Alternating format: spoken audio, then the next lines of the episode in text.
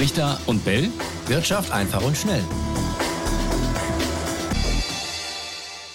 Es ist ein bisschen entschärft worden, aber es sorgt weiter für Gesprächsstoff und damit willkommen zu dieser aktuellen Folge von Richter und Bell Wirtschaft einfach und schnell. Die Ampel hat nach ihren langen und intensiven Gesprächen beim Thema klimafreundliche Heizung nachjustiert. Wobei das Ergebnis bleibt im Prinzip dann doch irgendwie das gleiche. Ab 2024 soll möglichst jede neue Heizung zu 65 Prozent mit erneuerbaren Energien betrieben werden. Und dieses möglichst, das ist neu.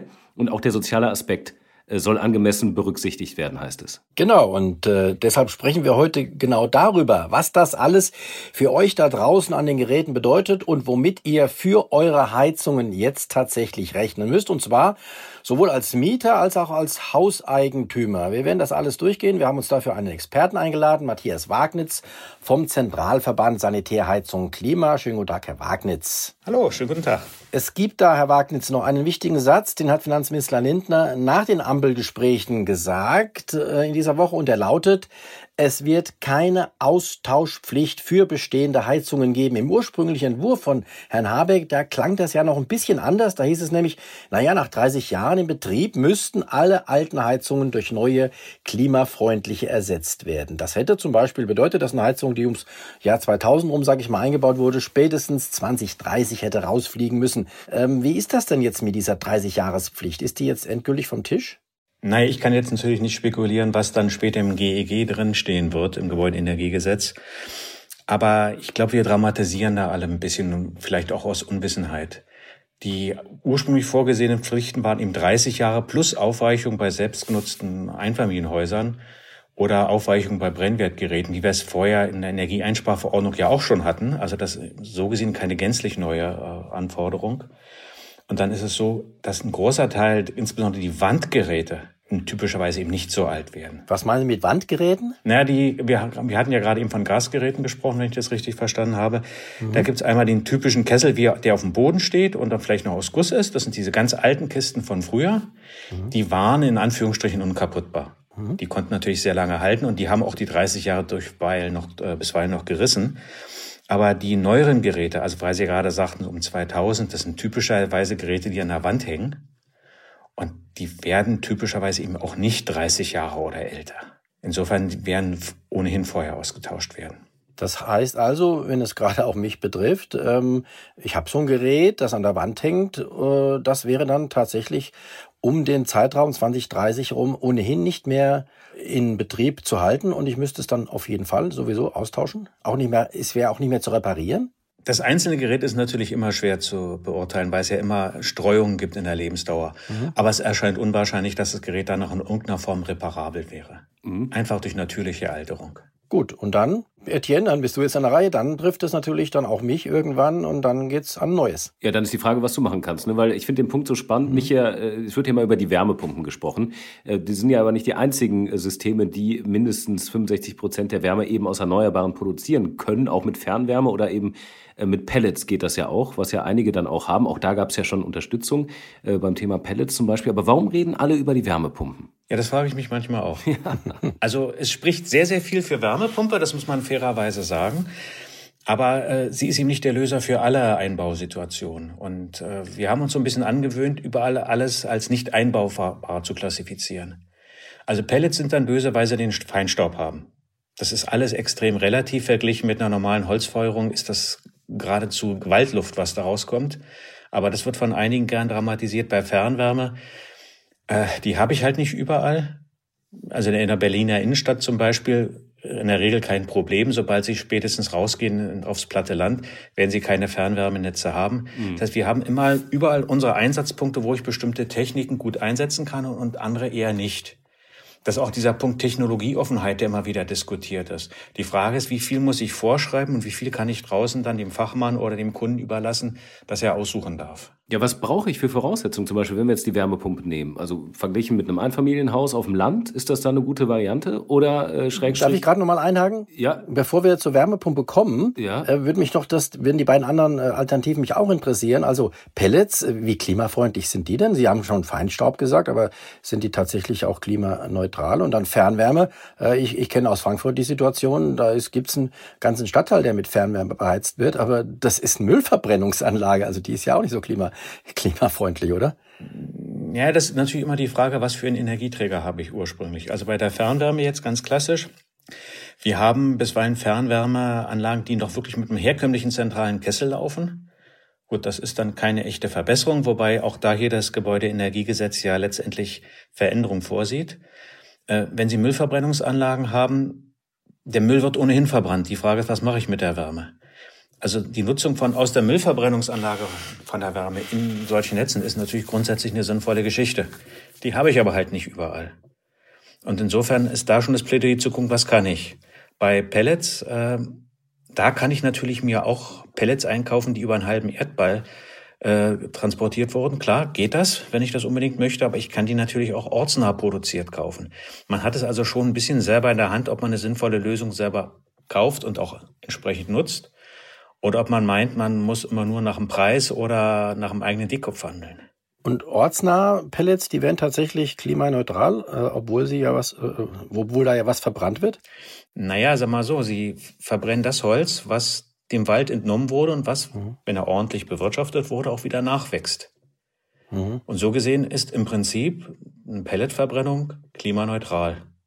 Wie gesagt, mhm. ich kann das Ganze ad absurdum führen, wenn ich mir die Pellets über einen halben Erdball mit dem Schiff hole. Genau. Aber äh, das habe ich natürlich als Kunde auch in der Hand, wo ich einkaufe. Wie bei allen anderen Sachen auch. Ich muss halt ein bisschen drauf achten, was mache ich. Ist das auch eine Preisfrage? Also sind die Dinger von, weiß ich jetzt nicht wo, über einen halben Erdball geschifft, günstiger als die äh, um die Ecke? Schwer zu sagen. Mhm. Also wir haben jetzt im Moment natürlich die Situation, dass wir zeitweise so Hypes hatten. Das war nach Fukushima war das der Fall, damals mit dem Atomkraftwerk in Japan. Wir haben das jetzt aktuell wieder und in dem Moment, wo so plötzlich Nachfrageschübe kommen, dann ist natürlich der eine oder andere auch mal versucht, sich aus anderen Quellen was zu besorgen, weil er vielleicht gerade Lieferprobleme hat. Insofern, ähm, ich würde mal sagen, in dem Moment, wo sich alles das wieder ein bisschen egalisiert und wir einfach eine normale hohe Nachfrage haben, dass sich alle darauf einstellen können, denke ich, werden wir dieses Problem nicht mehr haben. Okay. Raimund, darf ich jetzt mal eine Wärmepumpenfrage stellen? genau, jetzt wollte ich sagen, jetzt Entschuldigung, dass ich unterbrochen habe, jetzt kommst du dran mit der Wärmepumpe. Stark. Also, ja genau, es ist natürlich, fragen sich jetzt viele, ähm, also wer neu baut, ich glaube, da hört man es ja ganz oft, da wird das automatisch direkt gemacht, macht ja dann, glaube ich, auch Sinn. Aber äh, wenn wir jetzt irgendwie einen Bestand haben, irgendwo bei Ihnen in Brandenburg auf dem Land und äh, Schrägstrich in der Stadt, Mehrfamilienhaus, Gaskessel im Keller also wo macht es Sinn und wo ist es überhaupt einfach umzusetzen? Pauschal lässt sich das immer schwer beantworten. Wir haben eine fürchterliche Zuspitzung der Diskussion an allen Städten. Im Altbau geht's nicht oder in innenstädtischen Bereichen geht's nicht oder, oder wir wissen immer, wo es nicht geht. Das ist immer das Interessante. Ähm, wir müssen immer anders rankommen. Wir müssen, was kann die Wärmepumpe? Also je niedriger die Temperaturen im Heizungssystem sind, umso besser. Das heißt aber nicht, dass sie nicht 60 Grad oder mehr schafft. Und auch also meine eigene Wärmepumpe, die ich habe, läuft mit 58 Grad am kältesten Tag des Jahres. Und ich bekomme auch eine Jahresarbeitszahl inklusive Warmwasser von 3,69 gemessen. Das heißt, auf eine Kilowattstunde Strom habe ich 3,69 Kilowattstunden Wärme. Also es lohnt sich. Das lohnt sich technisch. Das ist eine super Lösung. Da könnte ich auch noch mit etwas höheren Temperaturen rangehen. 70 Grad wäre aus meiner Sicht äh, nicht so wirklich die richtige Lösung, aber wir kommen in einen Bereich rein, wo ich mit normalen Heizkörpern durchaus was machen kann. Das heißt, die erste Hürde, die wir haben, eben die Temperatur im Heizungssystem, die kriegt man häufig, nicht immer, aber häufig in den Griff. So, dann haben wir Probleme mit der Leistung des gesamten Gebäudes, mit der sogenannten Heizlast.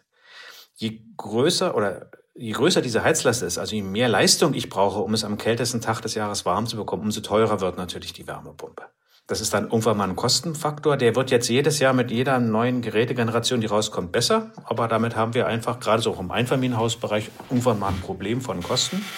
Und an der hohen Heizlast hängt gerade bei Einfamilienhäusern natürlich auch ein baulicher Standard.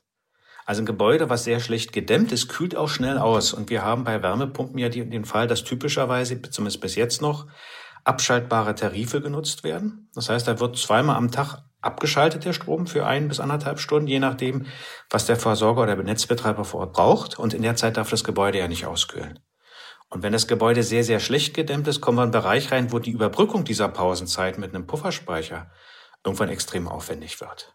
So, das sind so die Sachen, die direkt von der Wärmepumpe unmittelbar im Gebäude kommen. Und der nächste Punkt ist, irgendwo muss ich die Wärme ja herbekommen. Das kann, oder das zusehends jetzt auch äh, in den meisten Fällen der Fall, die Außenluft sein. Das heißt, wir haben draußen so, ich sag mal ein bisschen böse Ventilatoren zu stehen, die die Wärme an dem Wärmetauscher vorbeiführen, also die Wärme von der Außenluft, von minus fünf Grad zum Beispiel. Und das macht einfach Geräusch. Nicht dramatisch, aber äh, direkt unter dem Schlafzimmer vom Nachbarn sollte man so ein Gerät einfach nicht platzieren. Habe ich ein großes Grundstück. Wir haben 600 Quadratmeter bei uns zu Hause. Überhaupt kein Problem. Habe ich eine Reihenhaussiedlung, wo alle sechs Meter eine Haustür ist, könnte das sehr eng werden. Also, was, was wäre da zu tun? Naja, das, äh, man könnte zum Beispiel äh, auf, auf Solewasser ausblenden, also auf Erdsonden. Das wird aber bei einer Reihenhaussiedlung auch problematisch sein. Und dann wir rutschen bei unsanierten Gebäuden irgendwann mal in einen Bereich rein, wo es einfach keinen Spaß mehr macht. Also das ist dann technisch einfach unsinnig. Und das eben die, das ist auch diese ganze Diskussion um die Technologieoffenheit dass man eben andere Lösungen auch nutzen kann. Der Punkt nach dem Motto bis Baujahr 96 und nicht weiter, das ist Quatsch, so kann man es eben nicht sagen. Wir haben auch durchaus auch Gebäude, die in den 50er Jahren gebaut wurden und die unsaniert auf Wärmepumpe umgestellt werden können. Im Einzelfall kann man das oder sollte man das auch immer überprüfen. Aber so eine pauschale Aussage bis hierhin und nicht weiter ist schwer. Brauche ich denn zwangsläufig auch äh, eine Fußbodenheizung oder ist das nicht unbedingt notwendig? Nein, wir hängen an den Temperaturen, nicht an der Fußbodenheizung. Die Fußbodenheizung hat tendenziell niedrige Temperaturen. Mhm. Deswegen wird das immer so vereinfacht dargestellt. Du musst eine Fußbodenheizung haben. Ich habe bei mir ja, zu Hause, ja, ich habe Heizkörper. Ich betreibe meine mit relativ niedrigen Temperaturen für Heizkörper. Es läuft wunderbar.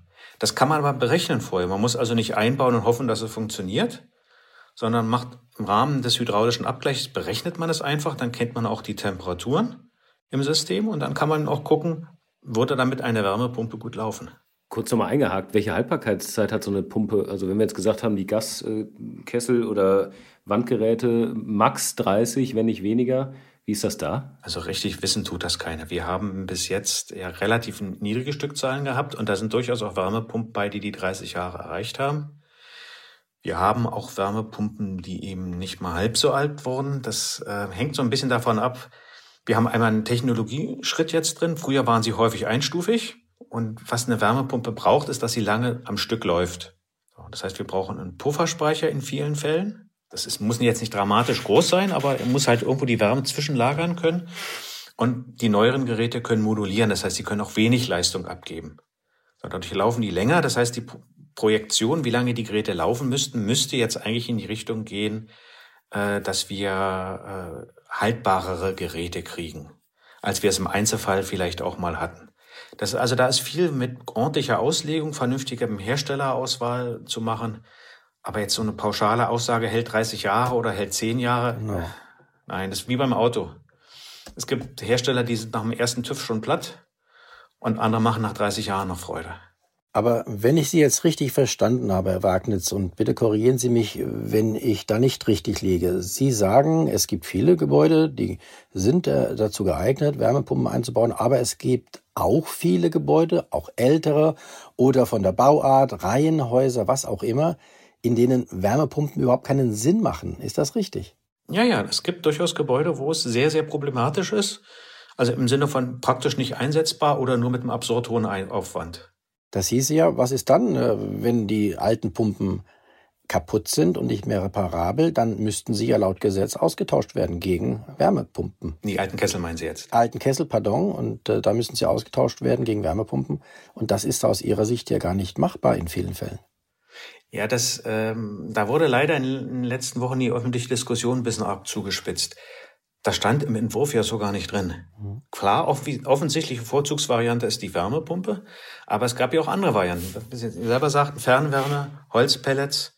Im Extremfall durfte ich ja sogar mit Öl und Gas weiter heizen, wenn ich entsprechend 65 Prozent äh, nicht fossilen Anteil mit einkaufe. Ob wir jetzt die Mengen auf dem Markt haben für nicht fossiles Erdgas oder nicht fossiles Öl im Sinne von Biogas oder Wasserstoff und Power to X und was auch immer es gibt, genau. ist eine ganz andere Geschichte. Aber im Prinzip dürfte ich ja durchaus mit einem herkömmlichen Energieträger weiter heizen. Okay. So oder so wird das aber nicht billig. Also weder die Investition genau. für die Wärmepumpe oder in diesem Fall von so einem Biokraftstoff. Billig ist grundsätzlich anders. Dann konkret, Sie sagen, Wärme, äh, Fernwärme ist eine Alternative, aber die ist ja auch äh, nur, dort, nur dort machbar, wo tatsächlich auch Fernwärme angeboten wird. Dann wäre jetzt, äh, zumindest nach der Zeit Stand, nur noch die Pelletheizung. Ist es denn da einfach möglich, eine Gasheizung durch eine Pelletheizung zu ersetzen? Mm, es hängt von der Bauweise des Gebäudes ab. Also jetzt gar nicht mal vom baulichen Standard, das ist dann eher zweitrangig. Die Frage ist, habe ich den Platz dafür? Der, das Wandgerät, Extremfall jetzt mal, irgendwo über der Badewanne hängt. Mhm. Das nimmt extrem wenig Platz weg. Das werde ich zum jetzigen Zeitpunkt auch mit einer Wärmepumpe einfach nicht lösen können, weil alles, was ich alternativ einbaue, deutlich größeren Platzbedarf hat. Und da ist der Platzbedarf ausgerechnet bei Pellets am größten, weil ich noch die Brennstofflagerung habe. Ah, ja. Wenn ich vorher einen Ölkessel habe, einen herkömmlichen, also zu Deutsch ein Gerät, auf, was auf dem Boden steht, was für sich genommen schon relativ groß ist, und daneben stehen 3000 Liter Öltank, dann werde ich auf der gleichen Fläche relativ unproblematisch einen Pelletkessel reinbekommen, in den meisten Fällen. Entschuldigung, wenn ich immer so ein bisschen ab, äh, abschwächen muss, weil ich weiß eben auch, wo auch mal Grenzen sind. Genau. Nur wenn man die jetzt alle aufführt, dann möchten sie mit mir nicht mehr diskutieren. dann ist der Podcast ja, aber es ist ja, ist ja tatsächlich so, dass in vielen Fällen dann der Platz nicht ausreicht. Bei mir zum Beispiel auch. Was bliebe dann? Ja, wie viel Platz haben Sie denn? Machen wir umgefragt, gekehrt die Frage. Diesen, diesen, äh, diesen äh, Gas, dieses Wandgerät zum Beispiel, ja. So, und dann? Das ist im Keller oder im Bad? Im Keller. Das heißt, Sie haben rundherum um das Gerät irgendwo ein bisschen Platz? Nein, wenig. Also mein eigener Heizraum, wo ich die Wärmepumpe drin habe, ist ungefähr 1,50 Meter breit und ich tippe mal auf zwei Meter lang. Mhm. In das Gerät habe ich reingezimmert eine Wärmepumpe mit einem 200 Liter, also 190 Liter Trinkwasserspeicher plus ein 200 Liter Pufferspeicher. Mhm. Also tanzen kann man danach in dem Saal nicht mehr. Das ist jetzt eben auch klar. Mhm. Aber das hat funktioniert. Und es gibt durchaus auch Varianten, wo die Hersteller sich das zutrauen, auf den Pufferspeicher zu verzichten. Und dann ist die Innen, das Innenteil von der Wärmepumpe mit dem eingebauten Trinkwasserspeicher ähnlich groß wie das, was wir vorher hatten. Das ist dann so wie ein etwas dickerer Kühlschrank, den man senkrecht, so eine Gefrierkombination. Also Platz ist eigentlich nur dann ein Problem, wenn ich diese extrem eingebauten Situation habe, so wie bei Gastetagenheizung irgendwo in der Nische äh, über dem Schuhregal. Mhm. Das, da, da haben wir im Moment ein Platzproblem. Wie ist das denn? Viele alte Häuser, auch Mietshäuser, die haben ja das noch. Äh, was wäre denn da die Lösung? Ja, das ist eine der, der ganz großen technischen Fragen, weil die sind nicht so ohne weiteres zu lösen. Wir könnten natürlich jedem so eine Heizung mit einem eigenen Außen, einer eigenen Außeneinheit reinmachen. Aber wenn ich mir jetzt so ein Mietshaus vorstelle, egal welchen Standards, und dann haben dann acht Mietparteien so ein Gebläse draußen vor der Tür, mhm. also diese Außeneinheit von der Luftwasserwärmepumpe, also leiser wird es davon auch nicht. Das ist mhm. vermutlich in vielen Fällen keine Lösung, im Einzelfall mal ja. Man könnte es ja auch oben aufs, bei Flachdächern oben auf dem Dach installieren, wo es dann hoffentlich schalltechnisch keinen stört. Aber das ist zumindest schwierig. So, die Alternative wäre, man nimmt, macht eine große Wärmepumpe und stellt um auf eine Zentralheizung. Das hat dann je nach äh, Art und Weise, wie die Heizungen vorher ausgesehen haben, mehr oder minder große Folgekosten am Netz. Also Sie haben ja manchmal Einrohrheizung, das ist ganz böse, das, da rutscht man sehr schnell im Bereich rein, dass man diese Einrohrheizung, wo also nur ein einzelner Ring durch die ganze Etage geht oder durch die Wohnung geht, das schreit eigentlich nach Austausch. Typischerweise hätten wir Zweirohrheizung, das heißt, dann würden unter dem Heizkörper zwei Leitungen parallel laufen. Das ist einfach technisch besser in den Griff zu kriegen. Da hängen auch die Temperaturen hinter, die leichter äh, von der Wärmepumpe zu machen sind.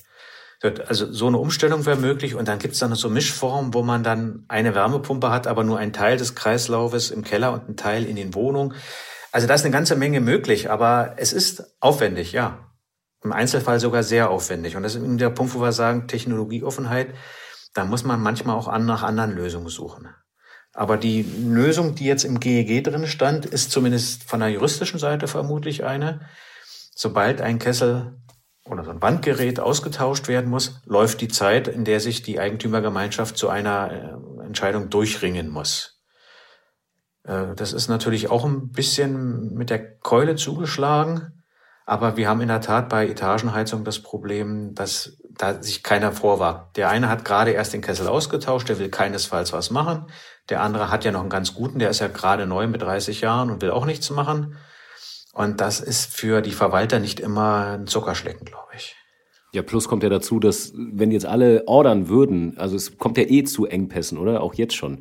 Wie, wie, wie ist denn das aus Ihrer Erfahrung? Also wird das irgendwann aufgeholt sein? Äh, wird es diesen großen Run überhaupt geben dann auch? Oder ich meine, wir wissen jetzt auch nicht, ob es da dann, sage ich mal, Kulanzregeln gibt. Äh, bis zum Tag X muss ausgetauscht sein und wenn es zwei Monate länger dauert, äh, geht es vielleicht auch noch. Aber ist das nicht das große Thema eigentlich, dass wir A, diese ganzen, die, die Hardware einfach nicht haben im Moment oder ewig warten müssen, plus dann auch noch der Stromverbrauch, das ist ja nochmal ein ganz anderes Thema. Naja, aber grundsätzlich ja, wir haben jetzt schon Lieferschwierigkeiten und zwar massive.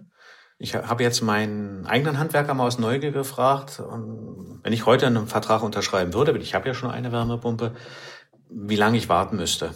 Er sagte mit etwas Glück Ende nächsten Jahres. Und das lag nicht daran, dass er nicht installieren könnte oder wollte von der Kapazität her, sondern weil er einfach von seinem Lieferanten im Moment nicht besser versorgt wird. Aber ich sehe aber auch, was für massive Anstrengungen die Industrie unternimmt. Da werden also Werke hochgezogen. Wir unterhalten uns da nicht über einzelne Euros, da unterhalten wir uns gleich über Hunderte von Millionen Euros. Und das mit den, den Plural bitte ernst nehmen. Und äh, ich kann Ihnen nicht sagen, wann die Situation besser wird, aber man sieht, dass sehr viel dafür getan wird, dass es besser wird. Und ähm, ob das jetzt dieses Jahr wird, ob sich das nächstes Jahr bemerkbar macht, aber es wird besser. Und bitte, wir haben doch so eine Situation auch alle schon mal gehabt. Gucken Sie mal nach 89.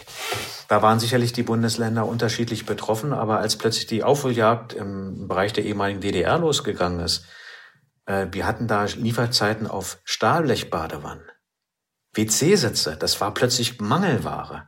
Da redet doch keiner mehr drüber. Das hat ein paar Jahre gedauert. Nach drei, vier Jahren hatten wir halbwegs normale Beschaffungssituationen wieder. Ich denke mal, da werden wir auch hier wieder hinkommen. Aber wenn ich Ihnen jetzt so insgesamt lausche, ähm, dann wird Heizen äh, auf die nächsten Jahre nicht, nicht mehr erschwinglich sein, oder? Egal, was man nutzt. Was ist denn jetzt, Entschuldigung, wenn ich jetzt ganz provokativ frage, was ist erschwinglich? Laut VW fängt die. Ja, das ist die gute, gute Nachfrage. Ja, ja, das ist im Vergleich zu dem, was wir vorher hatten, ne? Da wahrscheinlich mal dran gemessen. Ja, also es wird, es wird teurer werden. Es wird, also verglichen mit früher, das auf jeden Fall. Ich denke, wir werden diese Preisauswüchse nach oben, das wird sich wieder ein Stück egalisieren, weil wir kriegen jetzt plötzlich andere Stückzahlen. Wir haben doch bis jetzt Stückzahlen gehabt. Vor kurzem waren wir mit 80.000 Wärmepumpen äh, pro Jahr ja schon fast glücklich. Das waren ja schon unfassbar hohe Zahlen. Wenn ich mir die Zahlen vom BAFA, also diese Förderung, die im letzten Jahr angestoßen wurde, angucke, dann sind das 350.000 Wärmepumpen, die letztes Jahr äh, beantragt worden. Jetzt nehme ich noch mutmaßlich das dazu, was aus Bauanträgen kommt. Da liegen wir bei mindestens 400.000 Wärmepumpen. Das ist eine Verfünffachung der Zahlen. Da ist jetzt Mangelsituation. Wenn das jetzt sich ein bisschen idealisiert, gleichzeitig forschen sie überall daran, wie man die Wärmepumpen ein bisschen kleiner kriegt, leichter zu montieren.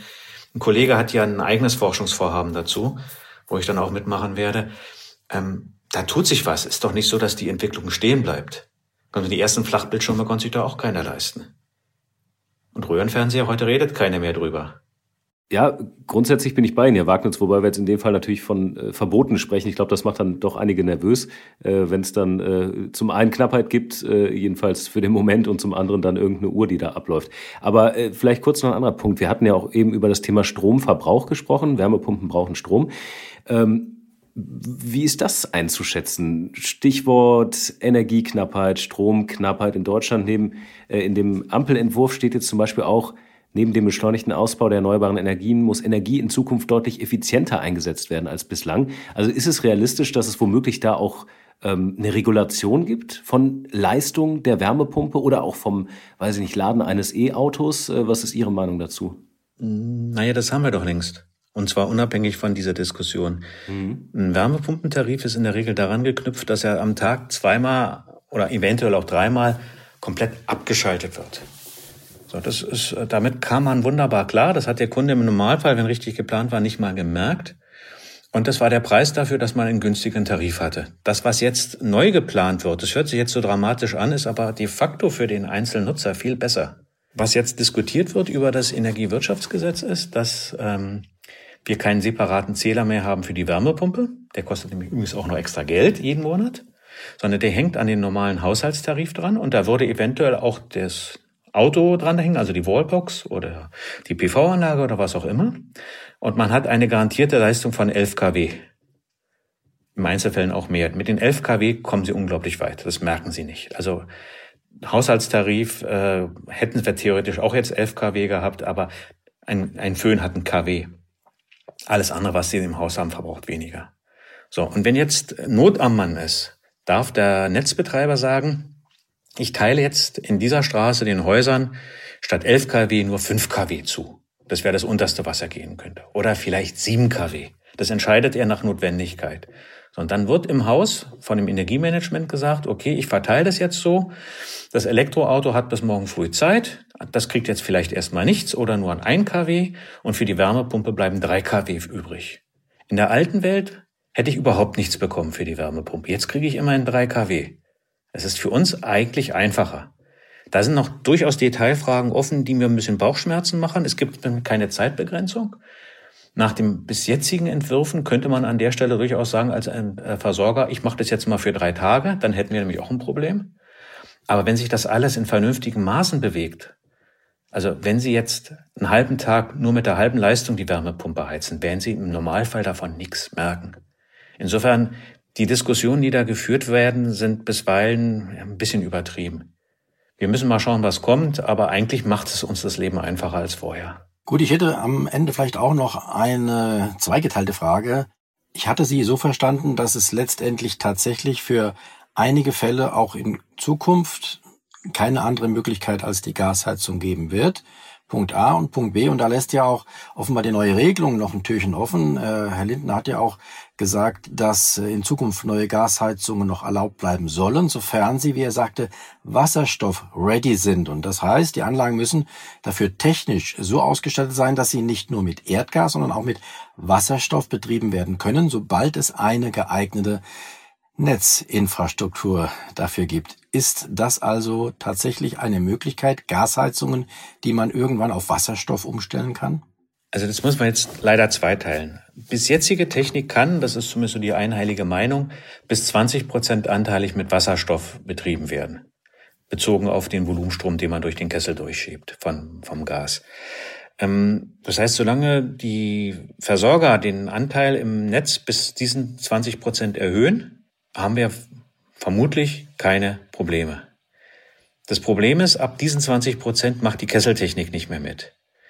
Deswegen ist jetzt so der Gedanke, naja, wenn wir die Netze komplett umstellen auf 100 Prozent, müssten wir eigentlich alle Geräte gleichzeitig im Zweifelsfall austauschen. Das geht natürlich nicht. Also alle neuen Geräte müssen 100 Prozent wasserstofffähig sein oder da gibt es auch entsprechende Selbstverpflichtungen von der Industrie, dass das in, schlagen Sie mich jetzt bitte nicht zwei oder drei Jahren oder sowas, auf die üblichen Gerätegattungen zutrifft, mhm. dass sie dann zumindest umstellfähig sind. Mhm. Und dann müssen wir aber warten, bis der Altbestand rausgewachsen ist, also ausgetauscht wurde, einfach aufgrund von Alter oder ähnlichem. Und dann könnte man das Netz eigentlich erst auf 100 Prozent umsteigen. Und das ist natürlich dann eine Größenordnung, ja, dann unterhalten wir uns über mindestens zehn Jahre von heute an, eher 15 Jahre, dass wir dann nur noch einen, einen kleinen Restbestand an Kesseln haben, die man austauschen muss. Das ist also schon sehr in die Zukunft gedacht. Man kann sich behelfen, könnte man sich behelfen, indem man ähnlich wie bei Ökostrom einzelnen Kunden quasi ein Wasserstoffkontingent verkauft, was aber ins Gesamtnetz eingespeist wird und den anderen nicht angereicht wird. Das haben wir bei Strom ja auch. Ich kaufe 100 Prozent Ökostrom, weiß aber, dass bei mir aus den Leitungen eventuell trotzdem Kohlestrom kommt, aber dafür hat ein anderer dann eben meinen Ökostrom bekommen. Damit kann man sich sicherlich ein Stück weit behelfen. Also man könnte durchaus 100 Prozent Wasserstofftarife heute schon machen, aber de facto liefern bis an die Haustür zum jetzigen Zeitpunkt nicht. Und perspektivisch in der Zukunft? Ist das realistisch? Schwer zu sagen. Also die Versorger machen wirklich massive Anstrengungen, ihr Netz dafür tauglich zu machen. Da gibt's also wirklich Ausbaupläne. Ist die gesamten DVGW, also das ist der, der Verein, der sich um die die technischen Regeln an der Stelle kümmert. Die gesamten Haustechnik-Regeln äh, äh, sind, soweit ich weiß, alle oder fast alle schon umgestellt. Das heißt im Prinzip, wir haben ein Regelwerk, mit dem wir arbeiten können. Das ist immer ganz wichtig. Aber äh, wir unterhalten uns über Infrastruktur. Mhm. Das heißt also, bis dieses sogenannte Backbone-Netz, was also die großen Industriezentren miteinander verbindet, bis das wirklich deutschlandweit durchgezogen ist, da bewegen wir uns im Bereich 2030 plus. Also eher plus als 2030. Also es geht nicht äh, einfach durch das derzeitige Gasnetz dann Wasserstoff zu schicken. Nein. Das, das wird, äh, das machen die Netze nicht mit und das würden die angeschlossenen Geräte nicht mitmachen. Das wir können damit natürlich was bewegen und das finde ich auch, da wird auch viel Anstrengung unternommen. Aber was am Ende dann in 2035, jetzt mal um irgendeine Zahl zu nennen, dann Tatsache äh, in den Leitungen ist und wie viel sich dann anschließen wollen, das kann ich zum heutigen Zeitpunkt wirklich nicht vorhersagen. Tja, viele Fragen, glaube ich, äh, die uns, glaube ich, jetzt im Moment auch noch durch den Kopf rattern, aber euch da draußen wahrscheinlich auch. Wir haben schon unser Maximum überschritten. Ich glaube, wir haben noch nie länger als 20 äh, Minuten oder so gequatscht. Jetzt sind wir schon über einer halben Stunde. Und das Thema gibt so viel mehr noch her. Vielleicht machen wir sogar mal eine zweite Folge. Ich würde sagen, für den Moment erstmal ganz herzlichen Dank, Herr Wagnitz, äh, für Ihre tollen, spannenden Eindrücke und Einordnungen. Hat, glaube ich, sehr geholfen. Ähm, wenn ihr da draußen Fragen habt, schreibt uns wie immer brichter und bellet.ntv.de und ähm, dann sind wir mal gespannt und hoffen, dass wir so ein bisschen Licht ins Dunkle bringen konnten. So ist es. Ganz herzlichen Dank, Herr Wagnitz. Ich glaube, äh, Etienne, ich spreche auch für dich. Wir haben noch bei keinem Podcast so viel gelernt wie heute. Ja. Schönen Dank und tschüss ihr da draußen. Dann bedanke ich mich auch an der Stelle. Brichter und Bell. Wirtschaft einfach und schnell.